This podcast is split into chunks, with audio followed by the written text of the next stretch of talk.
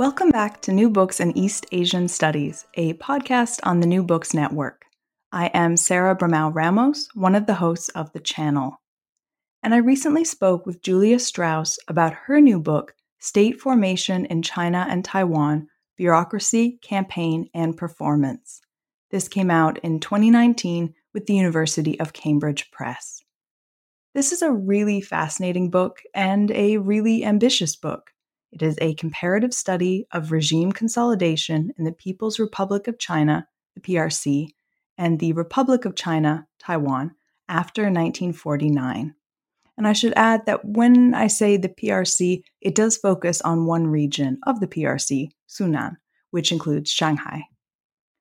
And the book compares how both the PRC and the ROC went about recruiting state personnel, how they used terror to root out real and imagined opponents, how they went about conducting land reform, and throughout all of this, how the PRC and the ROC drew on two different modalities of state building and policy implementation the bureaucratic and the campaign.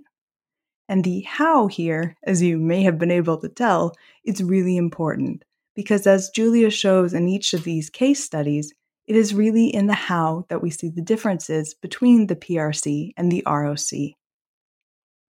Both may have conducted remarkably similar terror campaigns and land reforms, but how they did so is where things start to look really different, and where, as she explains in the book, we start to see the origins of the very different PRC and ROC as they exist today.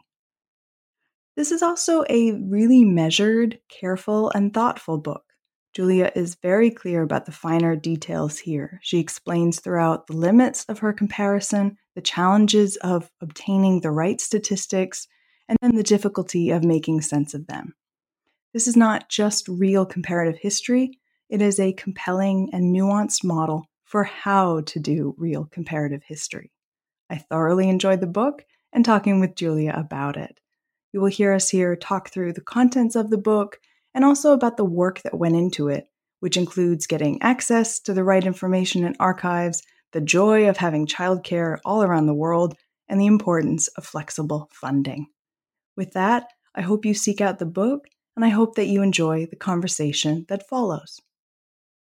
So, I'm here today with Julia Strauss to talk about her new book, State Formation in China and Taiwan Bureaucracy, Campaign, and Performance.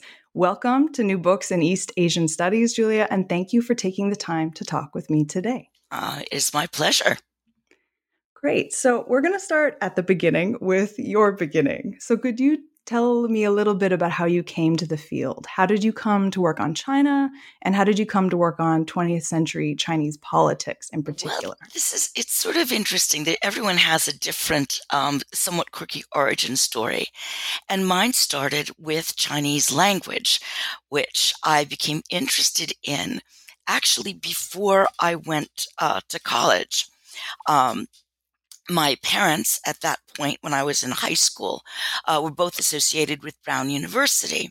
And since i always liked languages you know this was the mid 1970s i always thought vaguely that i would learn russian and become a russia watcher um, when this because of course the cold war and the soviet union and all that.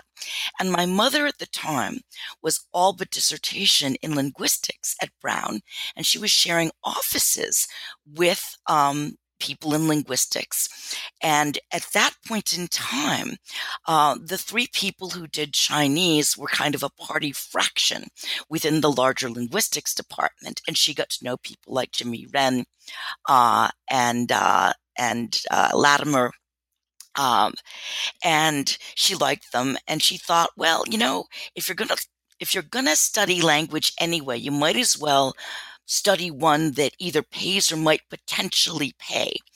And she said, well, and there are three languages in this world that pay or might potentially pay, and they are Arabic, Japanese, and maybe, just maybe, Chinese.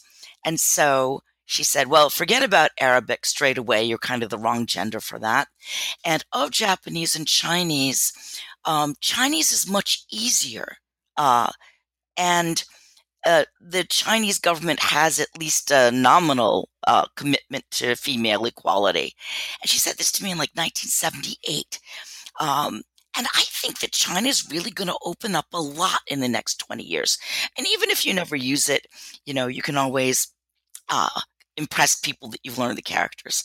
So she started bringing home books on China and leaving them on my bed. And I kind of got interested in it and like thought that was kind of cool. So very unusually for someone who'd never traveled, because um, my parents weren't big on traveling, um, in the 70s, uh, I knew that I wanted to learn Chinese and I probably wanted to be a Chinese major. And at that point in time, it's not like now, there were very, very few small liberal arts colleges that actually taught Chinese with a full major. In fact, I only knew of two, uh, and they were Wellesley, which had a very well regarded program, and Audley Connecticut College. Uh, and uh, I went and looked at Wellesley, and it was very impressive, but I really didn't want to be in an all girls school. Uh, and uh, so that I ended up at Connecticut College as a Chinese language major. But uh, just because I wanted to keep things interesting, at that point in time, I thought, well, how can I possibly understand a language and a culture is different from my own as a Chinese if I don't have a better handle on my own? And for that reason, I started to take history classes and actually was a full double major in, of all things, Chinese language and literature on the one hand, and history, but it wasn't Chinese history. I majored actually in European intellectual history. Uh, because they had a very good program in that at Connecticut College at the time.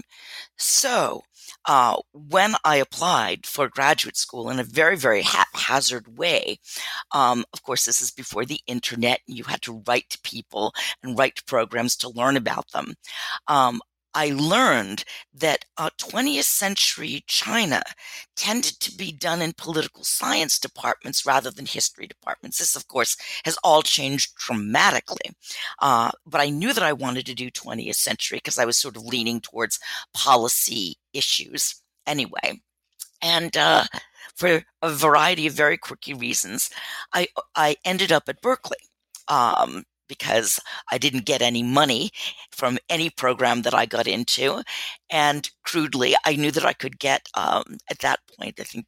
I think this is still the rule.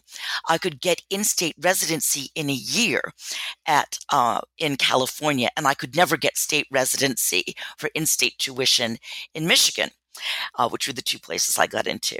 So um, I ended up at Berkeley and did a PhD uh, at Berkeley in political science. But again, what I did was very quirky.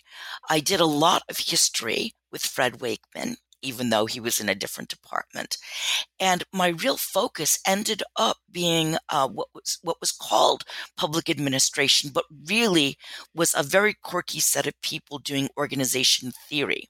And my whole interest was uh, org theory. I thought it just made a huge amount of sense.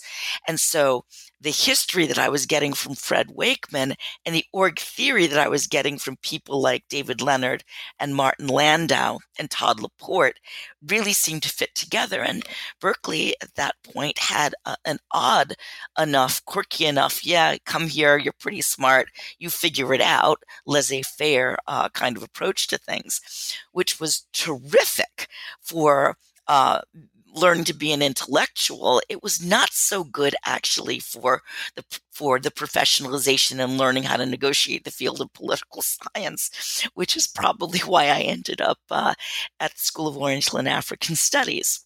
Uh, so that's the long origin story, uh, the, the, the background, and then uh, when I was doing uh, my PhD in the in the mid 80s it was very clear that you really couldn't get much in the way of access to work on the state uh, for contemporary china but you could get access in the number two historical archives for the Republican period. So I decided to work on state building, but originally looking at civil service uh, and examination systems in the Republican period, particularly the 1930s, because I thought it was going to be a really innocuous topic that really wasn't going to get anybody particularly excited. And of course, when I got to the archives, um, I learned that there was relatively little on examination systems of the sort of documentation that I was expecting. There was enough to get a chapter, but not a whole uh, dissertation out of it.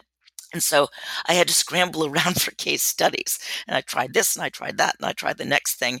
But eventually, um, with a side trip to Taiwan, I managed to get enough to write up um, two other case three sorry three other case studies and what i was interested in crudely was uh, questions of success um, because the uh, the Republican era, particularly under um, the Kuomintang government, was widely perceived as being a failure.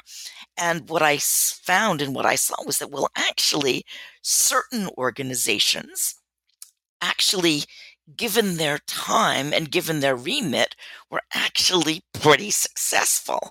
And so this ended up being the basis of the first book that looked at um, questions of bureaucratization and insulation, crudely, as ways in which key state organizations managed to collect more tax um, and managed to negotiate China's position in the world as well as anybody really could have given uh, the power politics of the time, which of course were not favorable to the Nanjing government or uh, probably not favorable to any Chinese government that might have been in place at the time. The foreign ministry people actually did a pretty good job and were, wi- were uh, widely recognized as being very good at what they did. That's the background to the whole first book. With the second, um, it was uh, I, I, ended up going into a, a, very different kind of direction, kind of evolution that built on and branched out from the first book. But I'll wait for the next question to talk about uh, the project that uh, has just come out. Great. And yeah, a note for parents out there keep on leaving books in your child's bedroom. And hopefully, maybe if you leave enough of them, I think that's the takeaway from the story about your mother. Yes. And your children too can come, can grow up to become impoverished professors somewhere. It's a great success story. Um, Great. So turning, you set it up perfectly. So turning to this book, um, now you mention in it that this book really started in the winter of 1997 and 1998 which was a little while ago. So, can you say a little bit about this? How did the book start and how has it evolved? You know, was this the book that you expected in 1997, 1998 to write? This was complete. Well, I didn't expect to write a book in 1997, 98, because in fact, 1997 98 was the time when um, archives were really beginning to open. And my original idea for a second book project would, was given the relative opening of archives um, to uh, go back to what I hadn't done in the first book due to lack of uh, evidence, and to go back to the whole question of civil service, and to do a series of linked um, basically linked articles to look at the different regimes of the 20th century Chinese state, actually going back to the Xinzheng period, uh, the last years of the dynasty when they rapidly uh, tried to modernize and it didn't work very well. They ended up getting overthrown. Um, but my thinking very much was, and it still is, that if you really want to look at the start of a Chinese state that is trying to be modern, you actually have to go back to the last years of the Qing. And so the original idea, which I actually got you know funding for, was to look at the major regimes of the 20th century state, starting with Xinzheng, then another uh, period on the 1930s. Uh, a period uh, for, for state building, a period, uh, another essay on the 1940s, for which I'd collected a huge amount, uh, in terms of state dissolution and weakening, uh, an essay on the 1950s, uh, state re-strengthening and consolidation under the PRC, and then uh, two chapters on, in effect, contemporary civil service reform for PRC and uh, ROC Taiwan. And so I had money and I was digging in the archives um, in uh, Shanghai, which is where I was getting uh, probably 80% of uh, my, my, materials and archives during what ended up being sort of a seven or eight month collecting trip where I went around to all different kinds of places. But Shanghai was by far the easiest archive to work in and had the most material with the least with it, and getting it was uh, involved the least amount of pain. So I'm there digging away in the archives on civil service, and this, of course, is the days before real computerization and there's no di- digitization. And uh, Bill Kirby had been a friend and an informal mentor because, of course, his first book was on, crudely, uh, a kind of state building in the Nanjing decade. So we'd had a correspondence and he became an informal mentor. He was never my teacher, but he was a wonderful uh, mentor and informal and, and um, informal mentor and friend. And he had been, uh, I believe at this point, um, doing, uh, he, he'd moved to Harvard and he'd uh, really gone into administrative work. And I was really hoping that he would get back to um, more of the intellectual work and, you know, more work on state building and so forth and so on. So one fine day, um, I, I think I can't remember whether he was passing through or he'd been at a meeting. I this part I don't remember. But I sort of asked him, so so Bill, you know, if you had the time, you know, what would you want to work on? And he sort of said, Well, I think, you know, the campaign to suppress counter revolutionaries. And I kind of said, What's that? He said, Well, it was this big campaign that nobody knows that much about in the early 1950s, where, you know, a lot, it was very vicious and a lot of people were killed. So I'm there digging in the archives anyway. And they have to give me good old fashioned paper mulu or um, uh, mulu um, catalogs. And you could look at anything that was open because these were, you know, just on paper. And uh, so I'm I'm looking for my stuff anyway.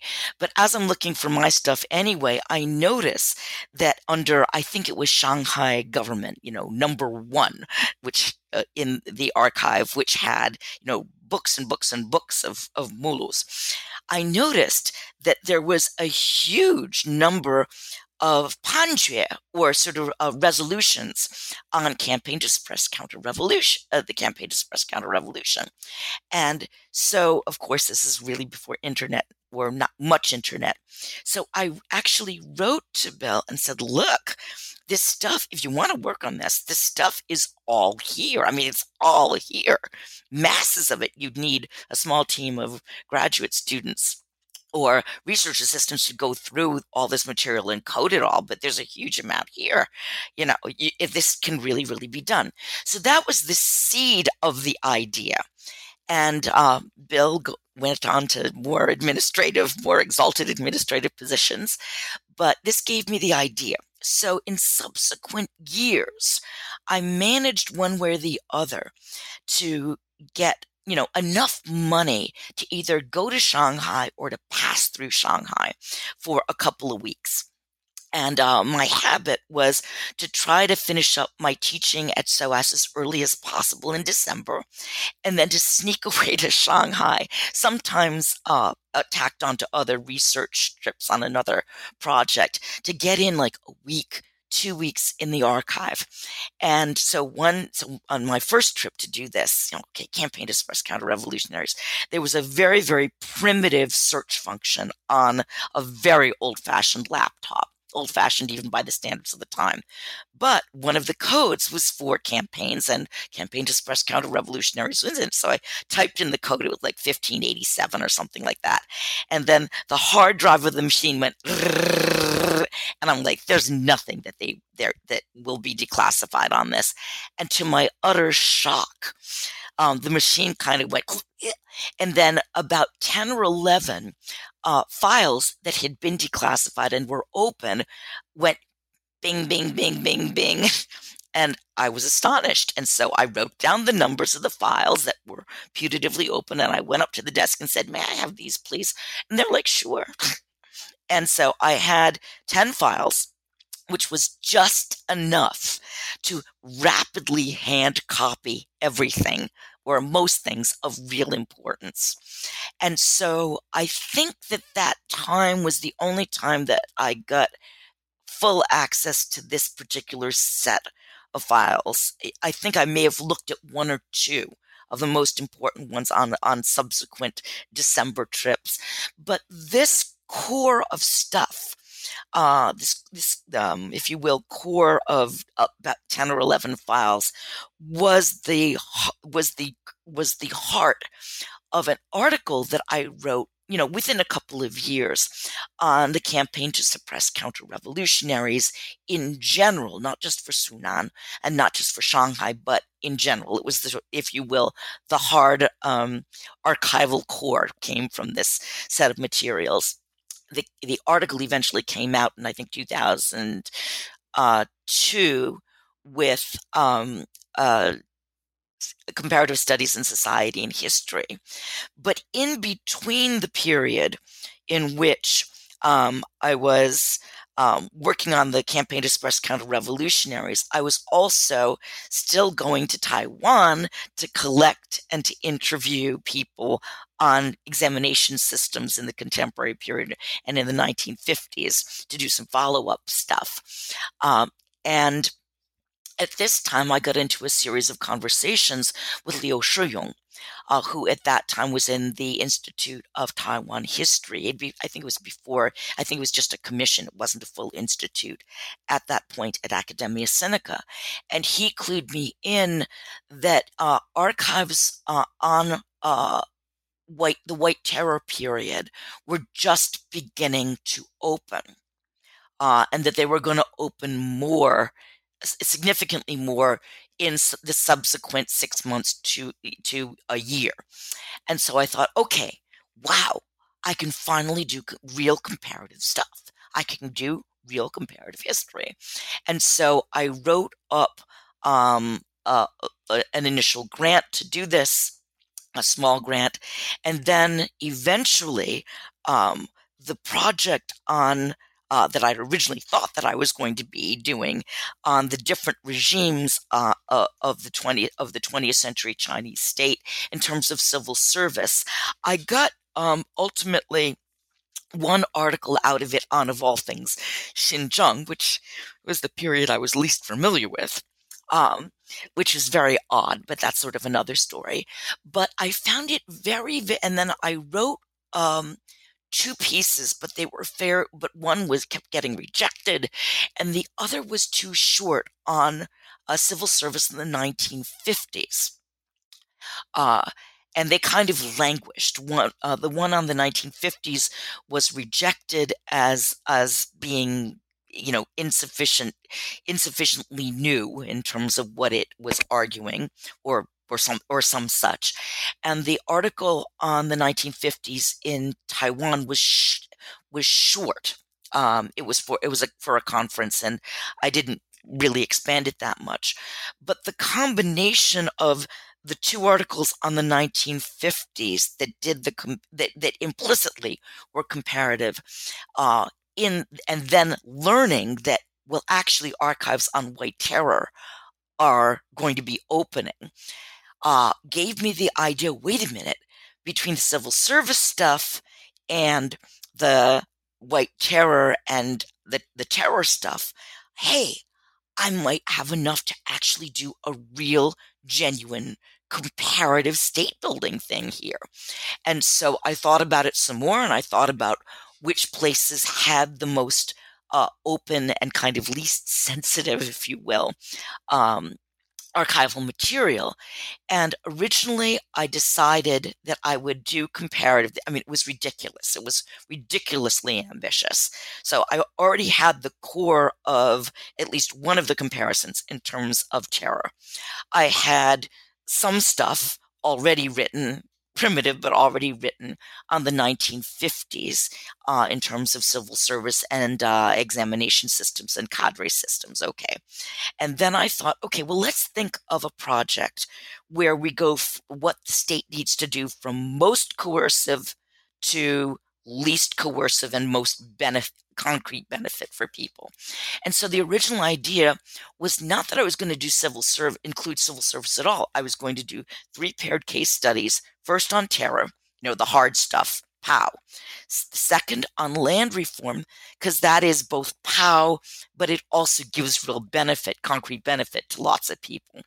And the third case study originally was going to be grain supply uh, basically how hungry cities are fed with below market uh, prices for grain to basically, you know, buy off urban areas um, in terms of uh, keeping it keeping urban areas quiescent and on the right side of the regime. And so I applied uh, for Jiang Jingguo and Fulbright uh, money to do this. Uh, in the interim, I'd I'd had my daughter, so I was going to be, you know, hauling a, a toddler to, to, all of these, you know, to all of these places, and so um, I set up basically for Shanghai and for Taipei because these were places that I knew well, and I figured these would be good bases, and I knew I could uh, probably one way or the other get good childcare. and so um, this is what I did. In retrospect, I can't really believe that I did this, but I was based in uh, most, for the most part, in Taiwan at Academia Sinica, the Institute of Modern History, but then with later visits at the Institute of Taiwan History. I was once based at the Institute of Political Science um, as a base for collecting uh, and using the wonderful libraries that are at Academia Sinica.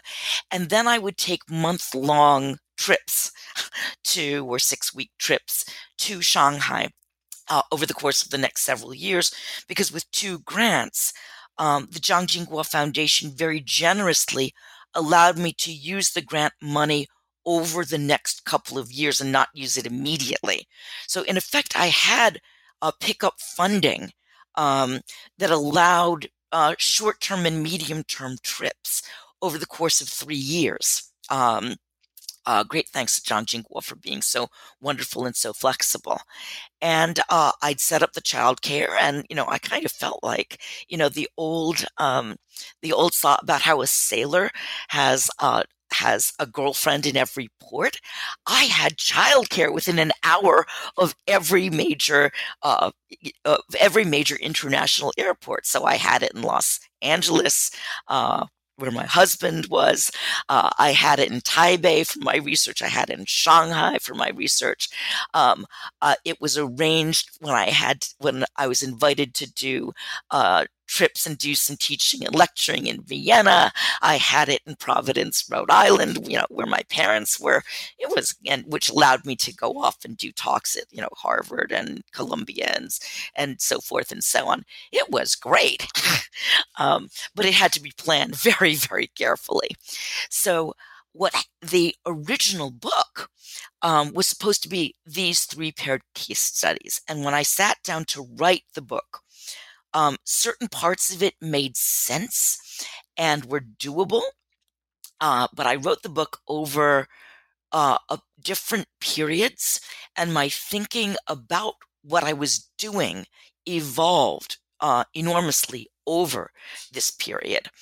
And uh, I found that even though I had collected the most material on grain supply, the pattern of state building uh, and institution building for grain supply was very, very different than the pattern for uh, the suppression of, of real and imagined subversion and the pattern for land reform.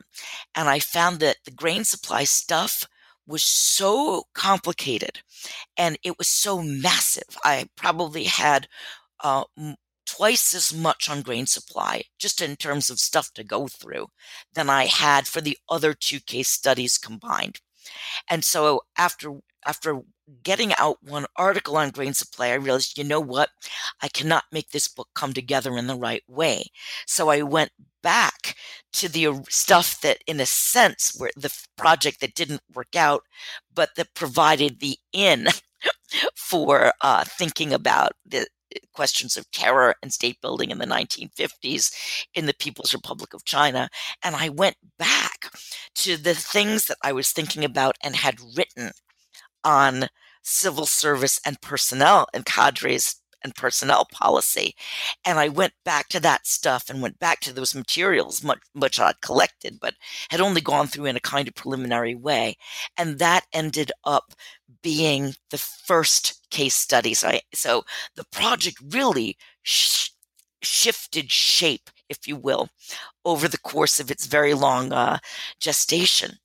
And uh, I will say that over, you know, the long haul with all of the changes and writing things at di- and writing different parts of the comparison and writing different parts of individual cases because this ended up being um, not not just a paired comparison of one thing it ended up being learning to learning about three very very different areas with very different kinds of materials in two different places and then making the comparisons work. So it wasn't sort of one book in terms of materials. It ended up being six um, uh, two of which ended up getting chucked out uh, or set to the side, at least temporarily, and then uh, another two uh, being impressed into service, if you will. And so I spent a year uh, uh, simply rewriting every paragraph of what I'd read uh, written before, and then the introduction and the and the conclusion. Uh, that took a full year of uh, of close to full time work because yeah, I sort of had the material, but the parts didn't fit and so forth and so on. And so to make it all sort of work as a manuscript, I had to rewrite every every paragraph. I don't think that a single line in what I'd written originally uh, escaped uh, rethinking, re-editing, and rewriting. Amazing. That's such a great um, there's so many great stories in there and that's a great setup into the you know the book that made it. The book the chapters the that, that actually came out right. Yeah. Um, into the chapters that survived um, that are in this book uh, that we're talking about. So thank you. And let's dive further into the book itself. Um, as you've sort of laid out the book, you know, it consists of five chapters and it is, as you say, it's real comparative history. It's a comparative analysis of, regi- of regime consolidation in the People's Republic of China, the PRC, and the Republic of China, ROC or Taiwan, in the immediate aftermath of 1949. And the main guiding question that you ask, and I'm quoting from the book here, is how did two such ideologically diametrically opposed regimes manage to impose themselves over territory to which they came as armies of occupation with little natural base in society, build state institutions and their preferred images, and emerge with such well consolidated states only a few short years after? And this is a really measured and thoughtful and balanced book. Um, but as you you know you say and as you've sort of hinted at here, um, a, a, comparison of the very large PRC and the very small ROC might initially, um, and perhaps to some listeners, seem like a little bit of an odd or misguided project. And you actually say in the introduction that there's very little comparative work done on these two, you know, taking these two as the points of comparison. So, and you've already touched on this a little bit with, you know, making sure you were finding the right archives or that the right archival material was accessible to you. But could you just say a little bit about how you approach the task of comparison and doing comparative history here? Well, um, comparative anything but particularly comparative history, is very difficult. It's really hard because you got to get one case study right. You've got to get one area with one set of materials uh, more or less right. You've got to get another place with another set of materials right. And then you've got to make the comparison. Then you have to have enough rightness in terms of your materials to make the comparison. And this, it turns out, is extremely, extremely difficult to do. It's hard enough to do with one uh, question or area or subject. It is extremely difficult with three. And uh, the reasons for this are multiple, but it goes back to, again, origins in that uh, the archives and the materials themselves are constructed differently. What different regimes and what different people thought was worthy of preservation in the archives differed, and how the archive um, meant broadly, how um, state materials were uh, written and constructed in terms of uh, how things were written and uh, and put down in the first and recorded in the first place differed and differ quite dramatically. So in the case, it, and, and oddly, it was much easier to get a handle on the so-called authoritarian communist ideological People's Republic of China because in the early 1950s, um, yes, there is um, uh, there. Yes, the people who were writing reports um, were, were, had a, a Marxist Leninist uh, tinge of class analysis on uh, everything that they wrote. But in the early 1950s, um, the reports written were still remarkably frank and, and included a great deal of detail um, on social conditions.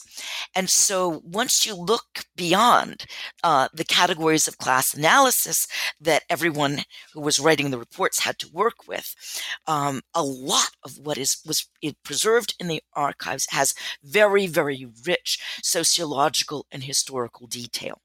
Um, and there is a huge tradition of um, Marxist Leninist investigation into social reality and social circumstances, as well as um, a, a, a, sense of planning. So you have uh, the Jihua, you have the plan, and then you have quarterly reports. Uh, uh, which are called various different kinds of things. Uh, you have summary reports, you have statistical reports, you have detailed reports on what actually happened and didn't happen. Uh, often with very rich historical and sociological detail. So there, there are these wonderful, wonderful records in the archive because the people at the time were told that um, learning about this stuff, investigating social conditions, and reporting on it in great detail to superiors was important.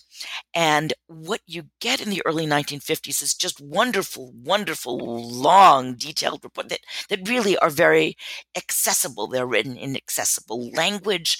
Um, they provide wonderful, wonderful color and texture and so forth by the mid 1950s, reports become much less rich in detail and much more formulaic in terms of uh, local cadres reporting on what they think uh, the categories are and what everyone in terms of their superiors wants to hear and they become much less informative. But in the early 1950s it's just fabulous.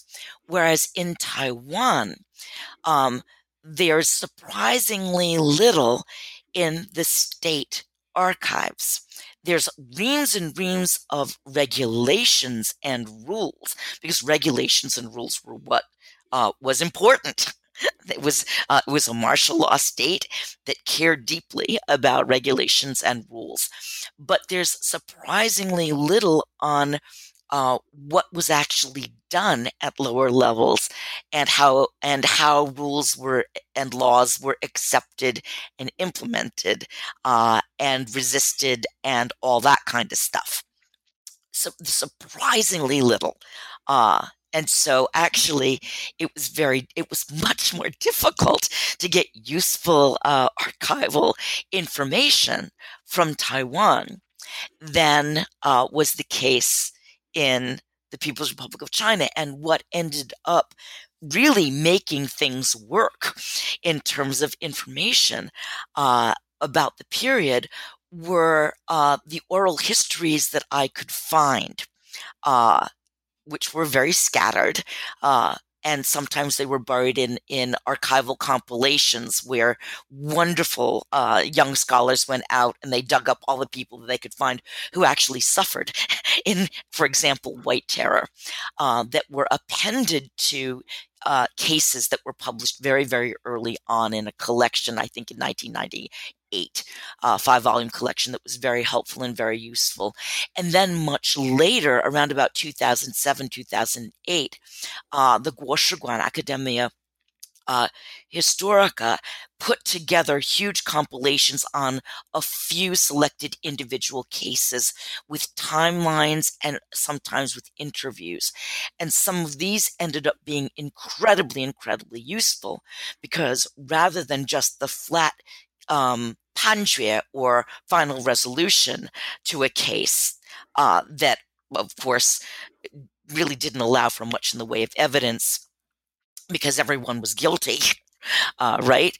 A few of these compilations put out by Guo Shiguan actually went got the got a number of cases where the archive that was reproduced in bound book form and then made available through Guo Shiguan for you know the equivalent of I don't know about fifteen dollars uh, U.S.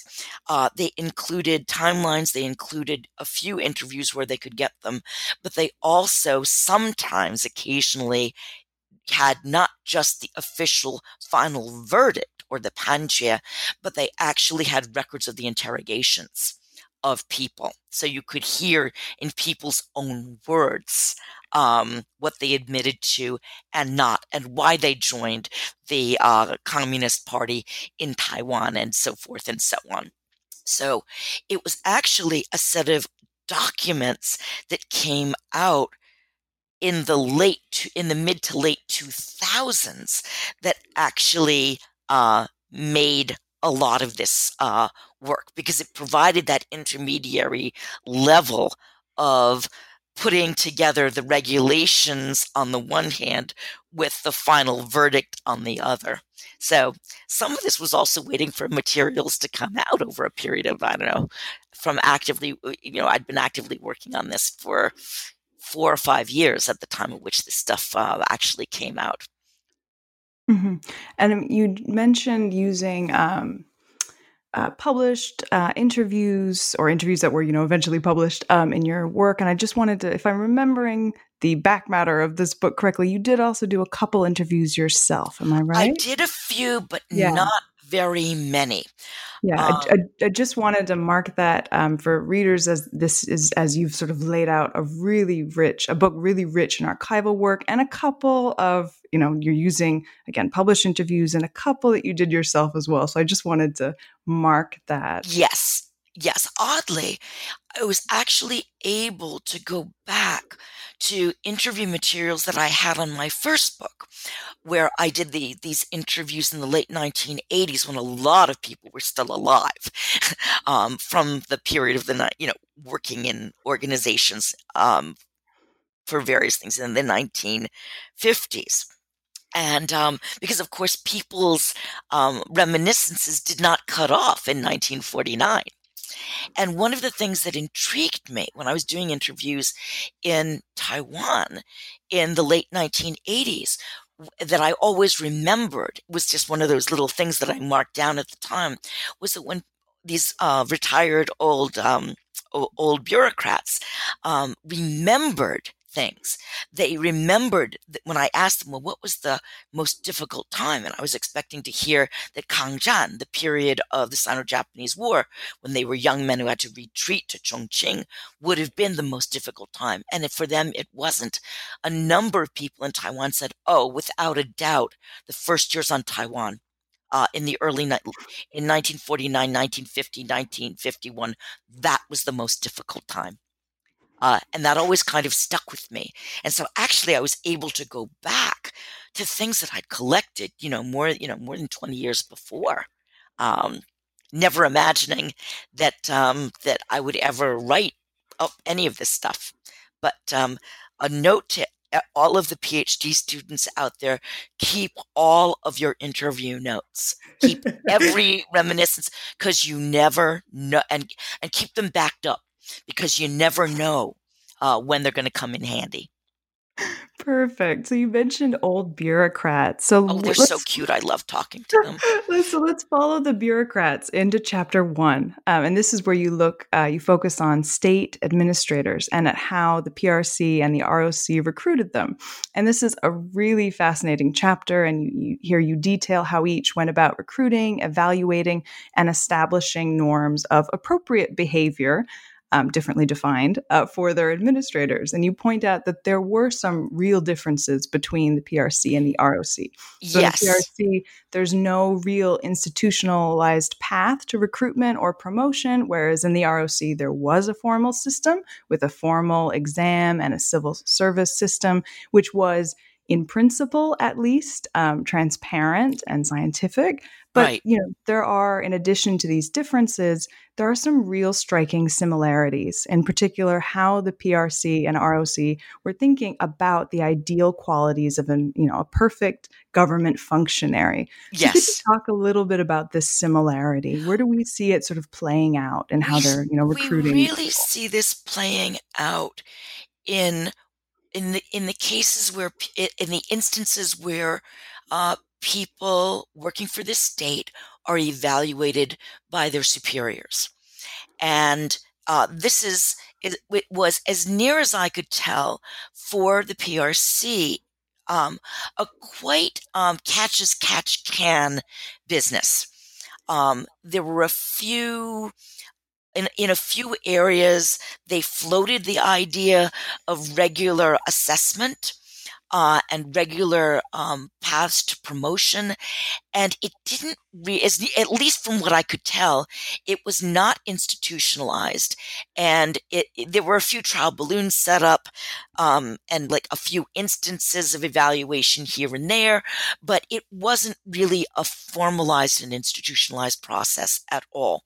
And the big expansions uh, of uh, for bureaucrats in the uh, in the PRC at least in, in Sunan, tended to be in the wake of big campaigns.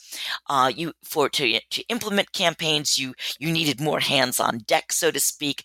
And in the aftermath of certain campaigns, like the Sanfan, the Three Antis campaign that cleared out so-called corrupt bureaucrats, um, there was a big need for more. You see a major expansion of the state, not just to replace people um, in uh, 1951, 1952, because people have been purged. But this is a period of state expansion because you're setting up a whole set of state bureaucracies and institutions ultimately to manage a planned economy. So you need a lot more people uh, to to man the state, and so what you get is a sort of, uh, as I call it, sort of catch as catch can in terms of evaluation.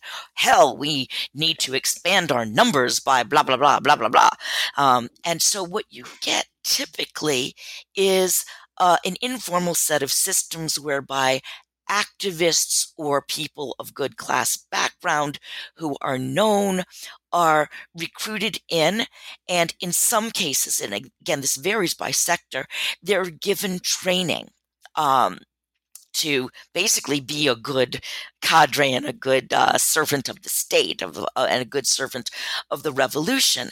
And what is surprising is the degree to which, well, it isn't surprising in and of itself, but a lot of the training consists of um, being good morally in terms of up, uprightness and lack of corruption and you know close links to the people and learning technical skills. Yes, technical skills are important, but um, having crudely a good heart, being a good revolutionary, and being a good revolutionary is defined by uh, obedience to superiors, working hard, taking initiative, and close links to the people.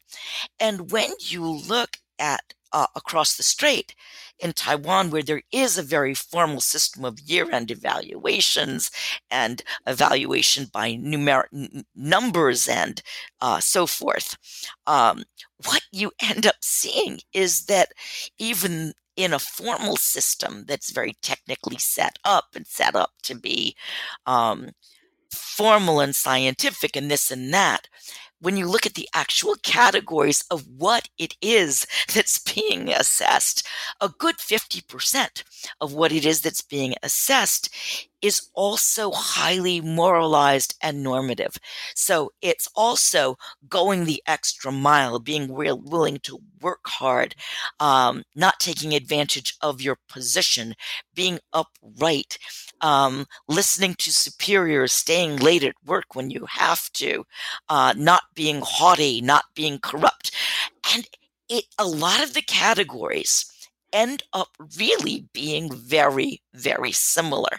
So in the People's Republic of China, which resists systems for evaluation because it's supposed to be who is the good cadre. Um, it's done in a different way. It's done much more informally uh, and much more by connections and much more by sort of identifying activists and people of good class background who you then recruit in and you train up as quickly as you can uh, to be both uh, literate and in, and able in terms of technical skill, but also moral, you see exactly the same thing done in a different way. But you're but the Kuomintang state in Taiwan is recruiting basically for very very similar skills. Uh, and a very similar set of moral commitments. Although it's not a commitment to the revolution per se, it is commitment to the state. Um, and doing its bidding and being upright and moral. And I think that this this up, being upright and moral imperative goes way way back. It comes from the late imperial state and beyond the and even further back in time. So it's very interesting to see how differently it's done, but how what is being selected for is very very analogous. Absolutely. And one of my favorite categories that you talk about um, in the ROC with regards to how people are evaluated is their ability to endure hardship. That ability was... Ability to endure hardship. It's exactly the same. It's so yes. cool.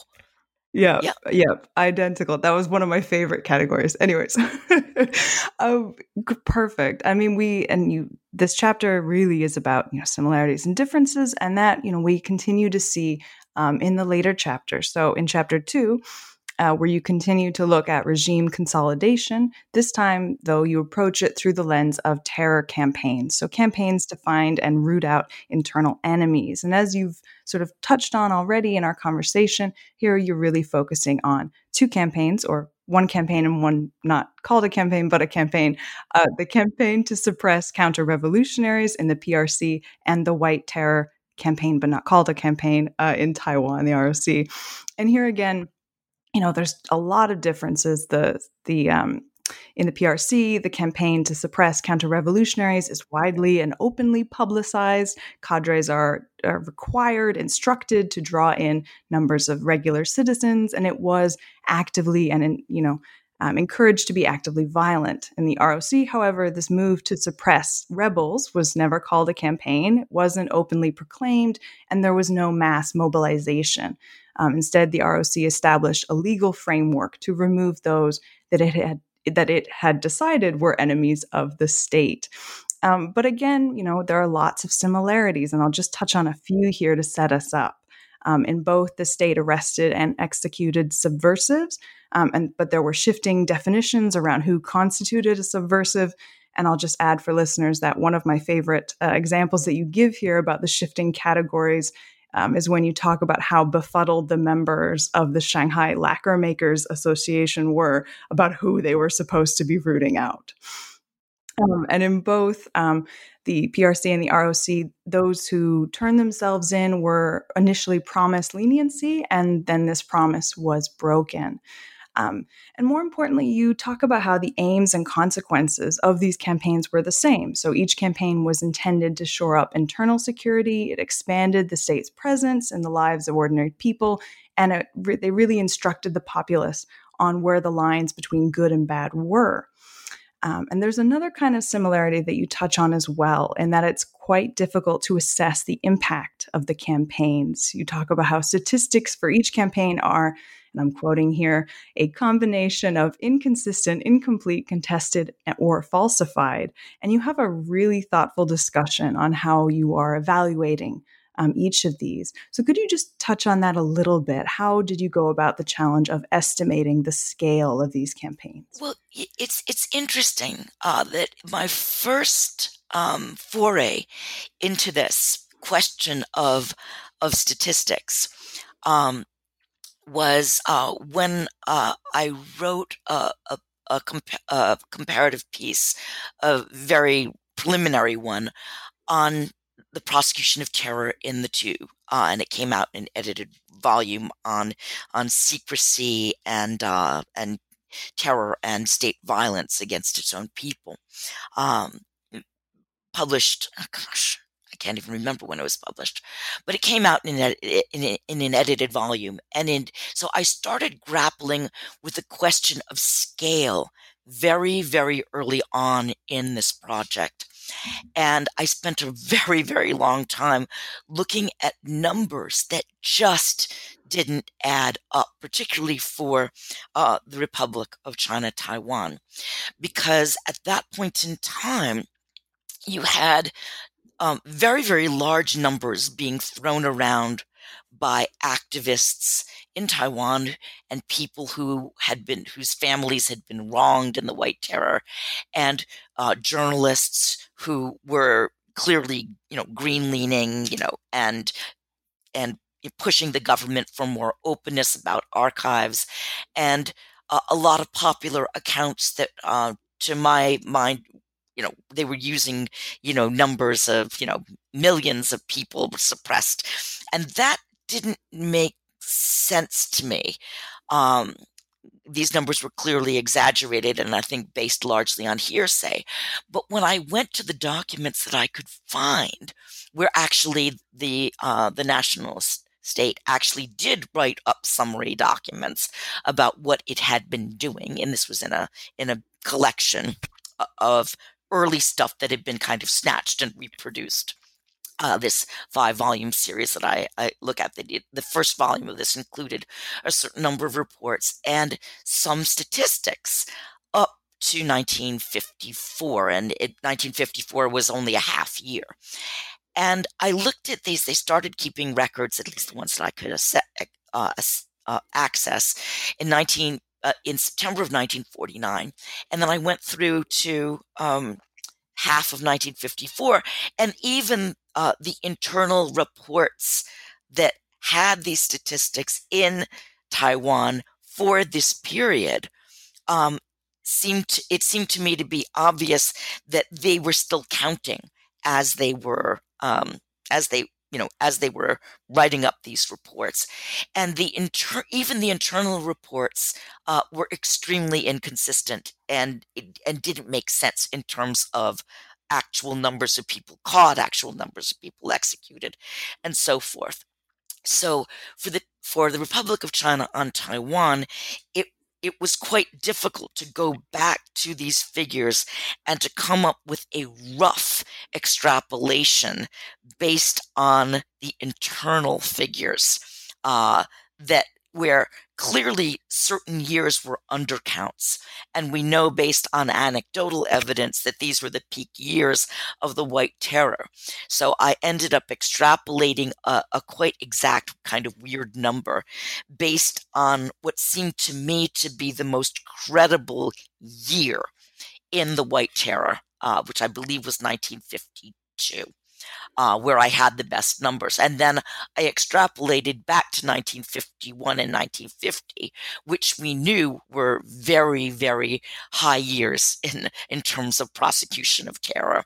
And we know that after 1953, it dropped off very, very suddenly and 1954 the numbers started to drop precipitously even though even based on uh, the half year and we know from now from other documents that after 1954 there were virtually uh, you know there was there was almost none uh, certainly almost no executions you know a few cases here and there but the numbers went down to like one two almost nothing. So uh, the numbers for taiwan were very difficult to extrapolate but and and what i have is almost certainly an undercount based on the way that the, the time lag for actual recording the this evidence. But in the meantime, around it's at some point in the mid 2000s, there were other scholars working on these kinds of issues with who had access to other materials who came up with numbers for this period that were a bit higher than mine, but they they were more or less kind of in the ballpark of. So in the book, I ended up keeping the original number for Taiwan that was quite precise and actually in some ways quite ridiculous. Um, by saying this is almost certainly an undercount. We're not exactly sure by how much, but this is a credible number at least to work with for now. And as new projects come along, there's one going on uh, in Taiwan at the moment, getting floods and floods and floods and floods of local police documents uh, that I certainly didn't have access to because nobody had access to. Uh, the, these numbers will certainly go up in terms of the numbers of people, for example, questioned and, and then released for whatever reasons, or questioned and then they spent a certain amount of time incarcerated, but then their cases were dismissed. Those, that's still terror, right? But it doesn't mm-hmm. show up in any of our numbers. So I suspect that in, um, in subsequent years, as we get, as as we get more data, the numbers that I have will go up. But for now, it's a rough working number. Uh, whereas for Shanghai, I have I, I was amazed to even get access to the to one doc to one file that actually laid out exactly in ex, beautiful detail exactly how many people I didn't get numbers of people that were, were arrested but numbers of cases that were then prosecuted. So I have a full year um, for 1951 which is the height of the campaign and then I extrapolate backwards where I don't have exact numbers, but I have other documents um, that that talk about numbers for prior to 1951 and so i'm able to so what, what i do in the book is i work with the really hard numbers for 1951 uh, but there were earlier cases of the worst counter revolutionaries and so forth that had been rounded up before 1951 um, but for the book what I work with are the figures I have uh, that are that are quite exact, but I also qualify these figures saying, you know, this is certainly an undercount in both cases. Perfect. And as as you say, you definitely qualify them. And as you know, as a reader, I really appreciated the the the explanation that you give of the figures for both cases. Because as I said, it it is the kind of level of detail you might expect would be pushed um, in some books to the footnotes, but here there's a really well developed discussion of it. So, again, as a reader, I really appreciate it and love that part. Um, great. So, that sort of, you know, this brings us really into chapter three. And here again, you're looking at the two terror campaigns. And here your focus is a little different. You really focus on the how, how each, uh, the PRC and the ROC Taiwan performed terror, how each campaign was implemented and you really stress that it is here in the implementation in the how that you know the core differences between the campaigns can be seen and one of these core differences something that i think i mentioned in my summary of chapter two um, but that is really fleshed out here is how in the prc uh, sorry, how unlike in the PRC, in the ROC, it's a very bureaucratized, centralized terror campaign that's carried out. And you mentioned, um, I don't think we're going to have time to go into it because I really want to make sure we get to land reform. Yeah, um, land reform's real cool. but you, yeah, gotta love the land reform. We're getting there. Uh, but one thing I wanted to point out for listeners is that you mentioned that uh, centralization in the ROC is particularly evident in how it deals with those who voluntarily surrendered. Um, and you give an example of the breaking up of a particularly important communist network, the Taiwan Provincial Work Committee. And yes. this is a great story. Members are ca- arrested, one escapes, he evades it's capture. unbelievable. I mean, you couldn't make it up. he turns in his collaborators, um, and then he is given a desk job. It's He's just given a, a desk job. and closely monitored for the rest of his life. Um, so I'll just, that's a brief taste for listeners of this particular tale, which is um, fabulous. Um, and really, really interesting. Um, but I'll just sort of leave that there and turn to chapter four. And in chapter four, chapters four and five, you're looking at, as we said, land reform campaigns. Um, and this is in some ways the other half, or at least one other part of state consolidation the terror campaigns remove bad from the state, and the land reform campaigns generate good. Um, and with the land reform campaigns, you point out uh, that in 1949, both the PRC and the ROC are embarking on land programs that actually have a lot of have a lot in common. And this was something that you know before I read your book, I knew I don't know that much about Taiwan, but I didn't know this at all. And I found it very surprising. So, could you talk just a little bit about this similarity? How is it that the PRC and the ROC, despite being so different ideologically, both have decided that land reform is the way forward in 1949 50. Well, land reform, well, it's not surprising that uh, Chinese political leaders would deeply care about uh, land tenure and land reform. Uh, and uh, because if you think about it, China, late imperial China was an agrarian empire. Uh, and in fact, uh, in the late imperial period, uh, emperors were deeply, deeply concerned about things like the price of grain and uh, maintaining granaries so that the people would not suffer. So when you get to the 20th century, and this is part of benevolence, and this is part of good rule, if the population, which is a rural agrarian population, cannot eat, they will revolt. And it's kind of understandable that they would. So we'd better make sure that there's enough food. Uh, and that the people are taken care of in terms of their basic subsistence. So I would th- I, I would argue that a deep commitment to a modicum of of um, of fairness uh, economically and socially is built in because this this is a strain that goes way way way way back. But land tenure and land reform in particular is something that becomes very very important in the 20th century. And so uh, chinese progressives uh, in concert, both Marxist and non Marxist, are deeply concerned about land tenure, about the state of the peasantry, and about pushing through different kinds of land reform. So there's a whole genealogy there about different kinds of land reform that I won't bore you with that is evident with both, um, let's call them proto states, both communist and nationalist in the 1930s and especially the 1940s. And the story goes something like this Well, land reform for the communists is something that we've promoted. It's part of uh, of of social fairness. It's part of agricultural productivity, and it's progressive. It's revolutionary, and this is one of the ways in which we won the support of the peasantry of the poor peasantry in particular. And the I think the logic went something like this. Land reform, good, progressive, revolutionary. We pushed it through. We made it work in campaigns in North China. And this is part of our success and appeal. And it's part of why we won the Civil War. So we're going to implement it in all of China because land reform, it's, it's part of what we do. And so, and for slightly different reasons, actually very different reasons.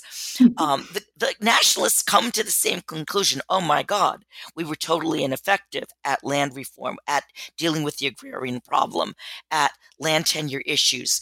We'd better get our act together and, and implement a good version of land reform that is our own, that will demonstrate our benevolence to the people of Taiwan and also provide a model for China and for the rest of the world that we are a good government and that we are fit to rule. So there's a very similar genealogy in in terms of why Chinese political elites, I think no matter where they are, or in the middle middle of the 20th century, we're going to deeply care about land tenure and want to implement land reform. But for both, it was a symbol of success. It was deeply invested with regime legitimacy in both places. Uh, and the impetus to push it through, though, was a little different. It was, yes, it's successful. It's what we are. It's what we do for the PRC. And oh my God, we didn't do this. We didn't manage it. Uh, we failed. And this is what part of why we failed. We better do it right here in Taiwan. Uh, so you get a deep commitment to land reform in both places that has a kind of a, a, in the in the early part a similar kind of genealogy. And it's not just communists and nationalists progressives and socialists and non-communists all around the world care deeply about this in the middle of the 20th century. So you have people like Wolf Ladejinsky, who's a deracinated uh, Russian Jewish uh, immigrant who ends up becoming uh, a specialist in land issues and land reform issues and land tenure issues. He's now what we would call a development economist, but back in the middle of the 20th century, there was no such category. He ends up working for SCAP in Japan and being instrumental in pushing through land reform uh, in Japan. And he commutes to Taiwan to offer advice uh, that first isn't taken that seriously and then is taken very seriously by the Joint Commission on Rural Reconstruction. So you have a whole set of American led but international advisors who care about land reform. I mean, they're the they're the early generation of uh, of development specialists who go who are regionally located usually, but who come in basically as consultants who are also deeply committed to land reform. So there's a very wide international uh, internationalized set of people, networks, and interests that are all deeply committed to land reform in this period. Um, and then they go to Southeast Asia, and then they go to they go to Vietnam, and they go to Cambodia, and they go to to all kinds of places. And everyone gets land reform. And everyone gets land reform. But in Taiwan, um, the political leadership that is deeply committed to this needs to distinguish its version of land reform from the communists' version at every stage and at every turn. Uh, so if the communists over there are violent and mobilizational and mass mobilizational uh, and kill people, we have to be very careful very careful to do this in a in a procedural way in a planned way in a process oriented way that brings that is scientific that brings people in and so forth and so on and no violence absolutely no violence even landlords are going to be we're going to set up incentives and bring them in and give them shares in uh, state uh, state owned companies uh, and help and accelerate their transition out of agriculture and into being small capitalists uh, with the state in partnership with the state and so on. Perfect. And as you've just said, and as you very, you know, clearly make the case in this chapter, um, regime legitimacy is, is really at the, was very, very yes. important here. Yeah. And this is something that, you know, takes us into chapter five, where you really hammer this home, I think. Um, and here in chapter five, you are continuing to look at land reform, except you're, you know, turning this focus again slightly to look at the theater of land reform and how each um, is soliciting public, uh, sorry, popular participation, although in very different ways. And as you sort of touched on already, um, you you engage here in the question of how uh, how successful these land reform campaigns were. So you talk about how um, each, you know, the PRC and the ROC Taiwan asserts that their land reforms were a success. And I think it's fair to say you sort of call this into question a little bit. So in the PRC, just to pick one example, um, you talk about mass struggle sessions um, where the idea was that the masses were supposed to be stirred up, um, they were supposed to play a part. But as you point out, the, the degree to which they played this part willingly and spontaneously is a little uncertain.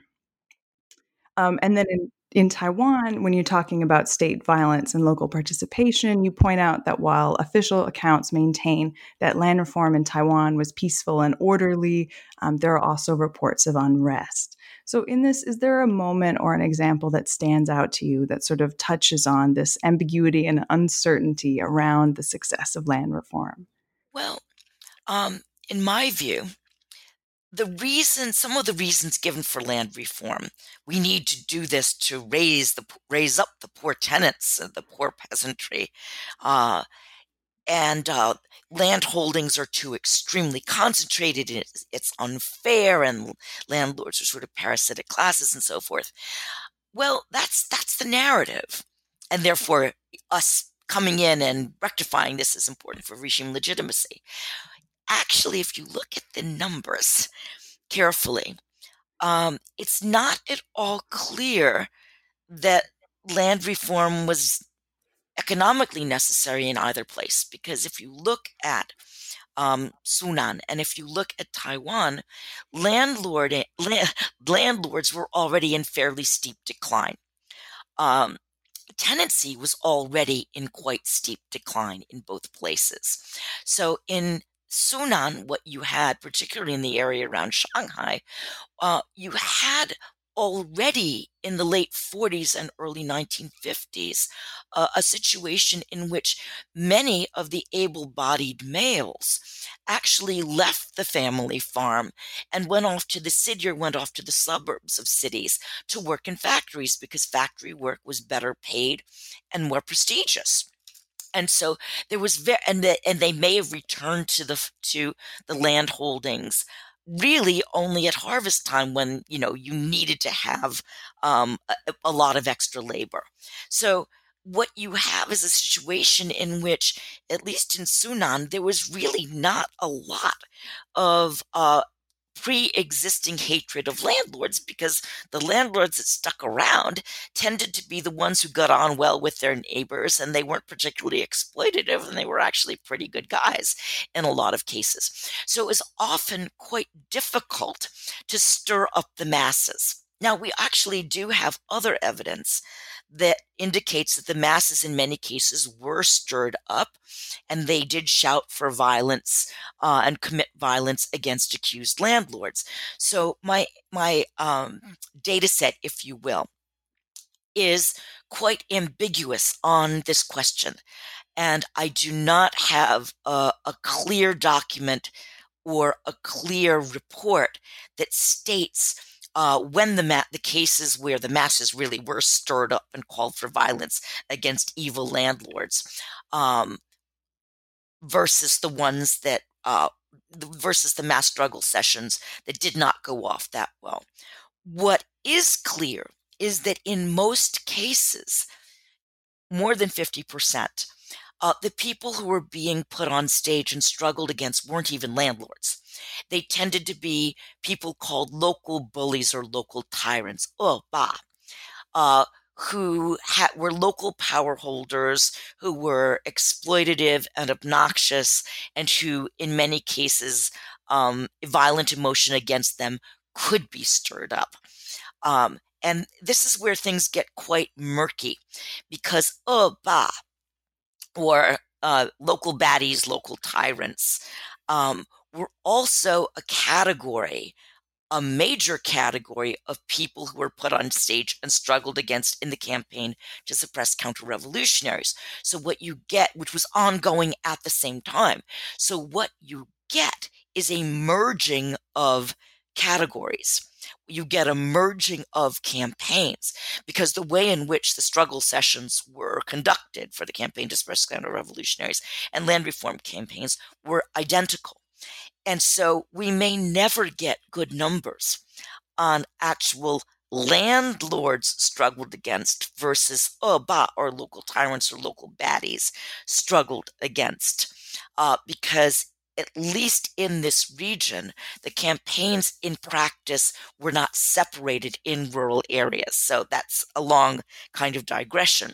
But it's very difficult to know um, how many of the masses really did think that landlords were baddies. Uh, we know that the state had trouble in coming up with enough la- enough landlords who were hated uh, to struggle against, and in some cases, uh, they substituted the the sons who were students or the wives or the old mothers, the grannies uh, of landlords, because most landlords kind of weren't around anymore. They'd migrated to cities, they were engaged in business ventures, and so forth and so on. And we know for sure that in cases where local cadres made substitutions like old women and young students, um, that the masses did not really go for this. They didn't like it that much. They actually had some sympathy with the accused but it's very, very difficult to separate out when the masses were not stirred up and when they genuinely were, because of course local cadres had an interest in saying local masses were stirred up and consciousness was raised, because this was how these staged events were supposed to go off. But they were heavily manipulated, they were heavily stage managed. And we know that in some cases, the baddies actually went through um, dress rehearsal struggle sessions first, um, with only a select uh, uh, selection of the masses and the activists. So one can only wonder in the cases where you had dress rehearsals what the target, um, what the baddie uh, thought. It his was definitely a clearly defined role in a morality play. But how it actually went off on the day seems to have varied, at least in Sunan. Um, and I cannot for the life of me come up with hard numbers or qualitative evidence that would give clues as to the occasions where uh, the struggle sessions went off well from the perspective of the state versus not. I can identify cases where it didn't go off that well and some of the reasons why, but only some of the reasons why. The rest is kind of guesswork and, and conjecture in the case of Taiwan, um, there were no baddies for land reform. The baddies for uh, what we now call the White Terror were arrested in the dead of night and whisked off and sequestered. Uh, in the case of land reform, there were no defined baddies for what I would call a series of land reform campaigns, uh, the most important of which was um, the the Gengzhe Youqi the um, uh, the land to the tiller uh, campaign, uh, which was very clearly a campaign, even though it wasn't called a campaign, uh, that was largely launched because earlier efforts uh, didn't work for land reform, uh, for rent reduction, and so forth, really didn't work that well. And so, what one had for the Land to the Tiller campaign were a series of smaller campaigns that I won't bore you with the detail of.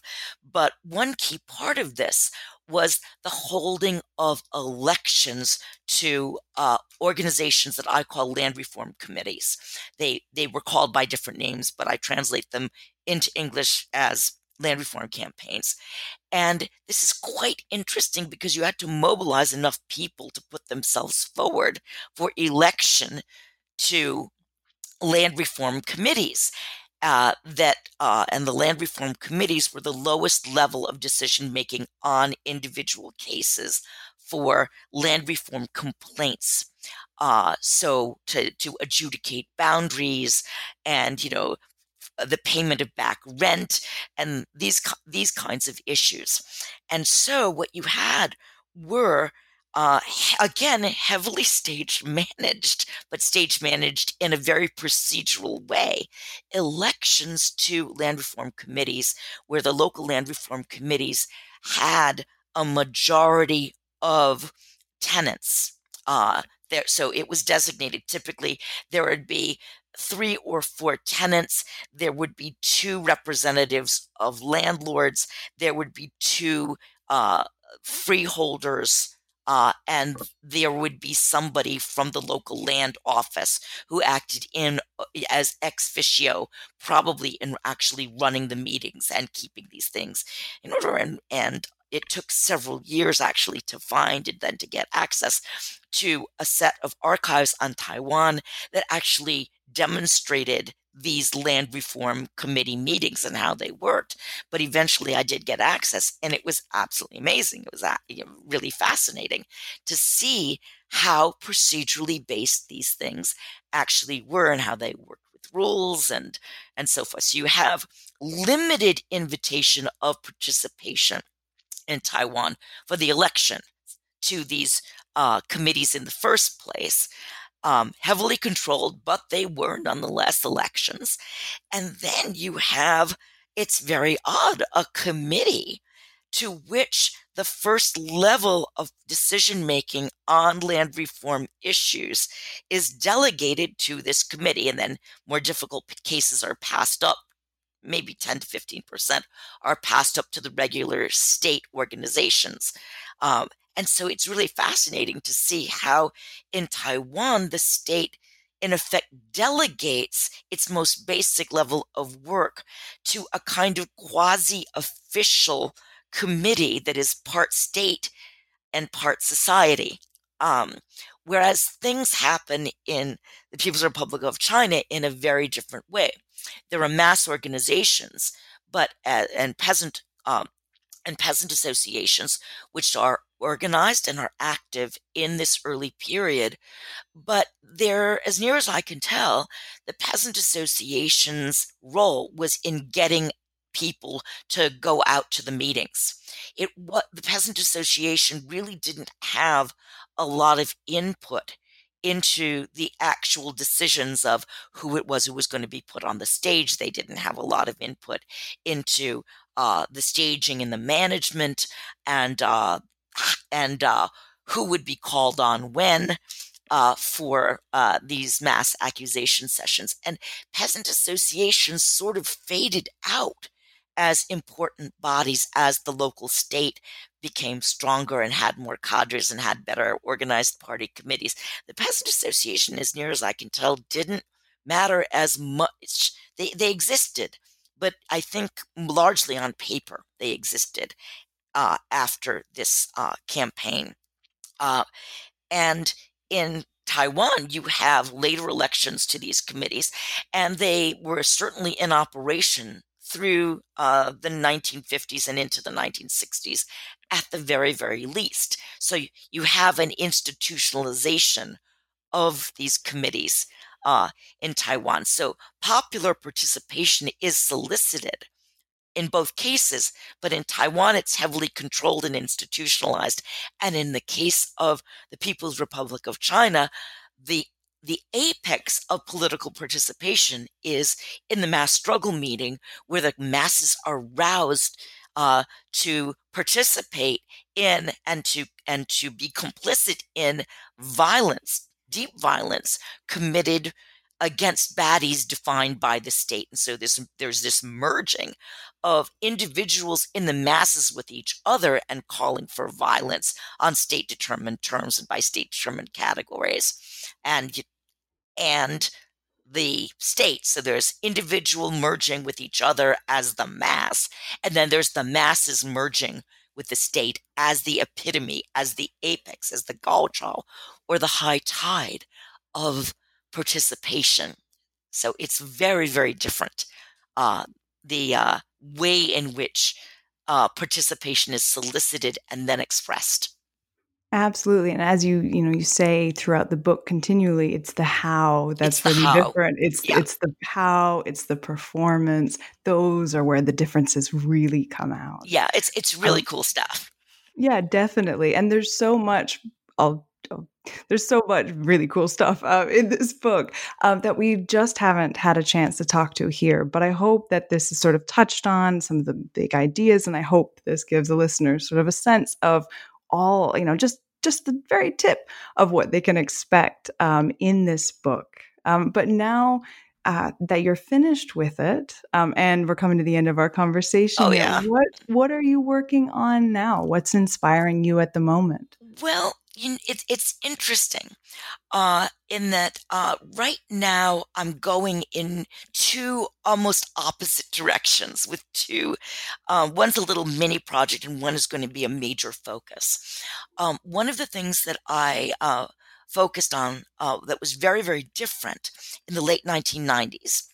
Um, that I got small amounts of funding money, exchange money to go and pursue, was a, some preliminary work on forestry and forestry administration because I'm very interested in how the local state makes up generates capacity and I wanted to do something that involved natural resources and that was contemporary of contemporary policy relevance and so I hit on forestry.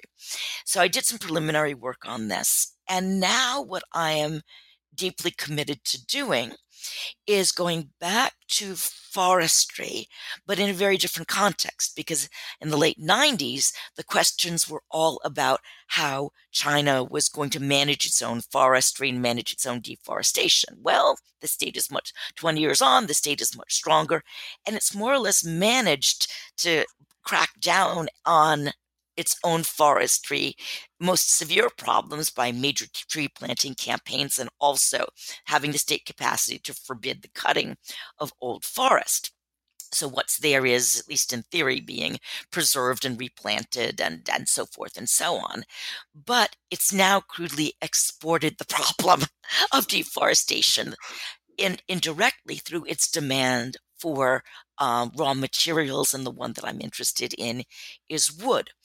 And uh, I spent while I was writing this book and going on research trips and you know raising uh, a young child, I was also editor of the China Quarterly, and the China, the China Quarterly was it was great fun. I loved editing it. it was it was just so wonderful, um, seeing great work every day, and it, it was just terrific. Loved it. Um, but as one of the privileges of being editor of the China Quarterly, I was able to um, organize my own conferences and meetings and come out with special issues. And one of the things that I was committed to was the question of internationalization, starting with China, Africa. So through the editorship, I was able to do two wonderful conferences and come out with two greatly fun edited volumes, one on China, Africa, and one on China, Latin America. And so I am now interested in going back not just to China, Africa, and China, Latin America, but now we have the whole, uh, it's not just going out, so to two, but it's the Belt and Road Initiative, which is, of course, more organized, it's bigger, it's grander, it has a more global scale. So I'm interested in going back in a way to questions of forestry and natural resources, but also being contemporary and looking at Belt and Road Initiative and how this has an impact, both both positive and negative, on uh, things like old growth forests and plantations in places like uh, Mozambique, for example, uh, Central Africa. If I can ever get access, uh, China has a, min- uh, a ministerial level um, a- agreement with uh, Ethiopia to reforest Ethiopia. That would be wonderful to do. So this is still in very, very, a very, very early stage, uh, if you will. But I'm tremendously excited about kind of going out and going international, but also looking at questions of state capacity and performance and counter performances. The other side project is uh, going in a slightly different methodological direction, but with materials that I came across while I was doing this book what and one of my late trips to Taiwan where I desperately needed some images because uh, I had great images for PRC in terms of struggle campaigns and so forth and people being on stage, but nothing, absolutely not very little for Taiwan. I needed a good headline or two because this was all printed and on paper and so forth. So I went to Taiwan and I went to the Taiwan branch of um, the National Central Library and uh, went to a couple of periodicals that I knew from the early 1950s just to find a random, almost random sort of headline or two about uh, uh, a rebel being caught and processed.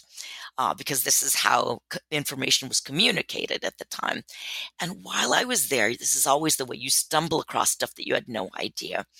I came across, I couldn't believe it, an entire cartoon series called Nü um, Female Fei Bandit Gan Ganbu, a whole melodramatic cartoon strip series. And I found this so incredibly interesting. The female young cadre as the stand in for China and where people went wrong and were misguided and then they lost everything and so forth. And so I made copies of the, of, the entirety or almost the entirety i'm missing a couple of strips series put it to the side and started digging around a bit. And then I found out that Nü Fei Gan, it's a whole trope, it's a whole thing in the early 1950s and under nationalist rule in Taiwan. They made a they it was a play.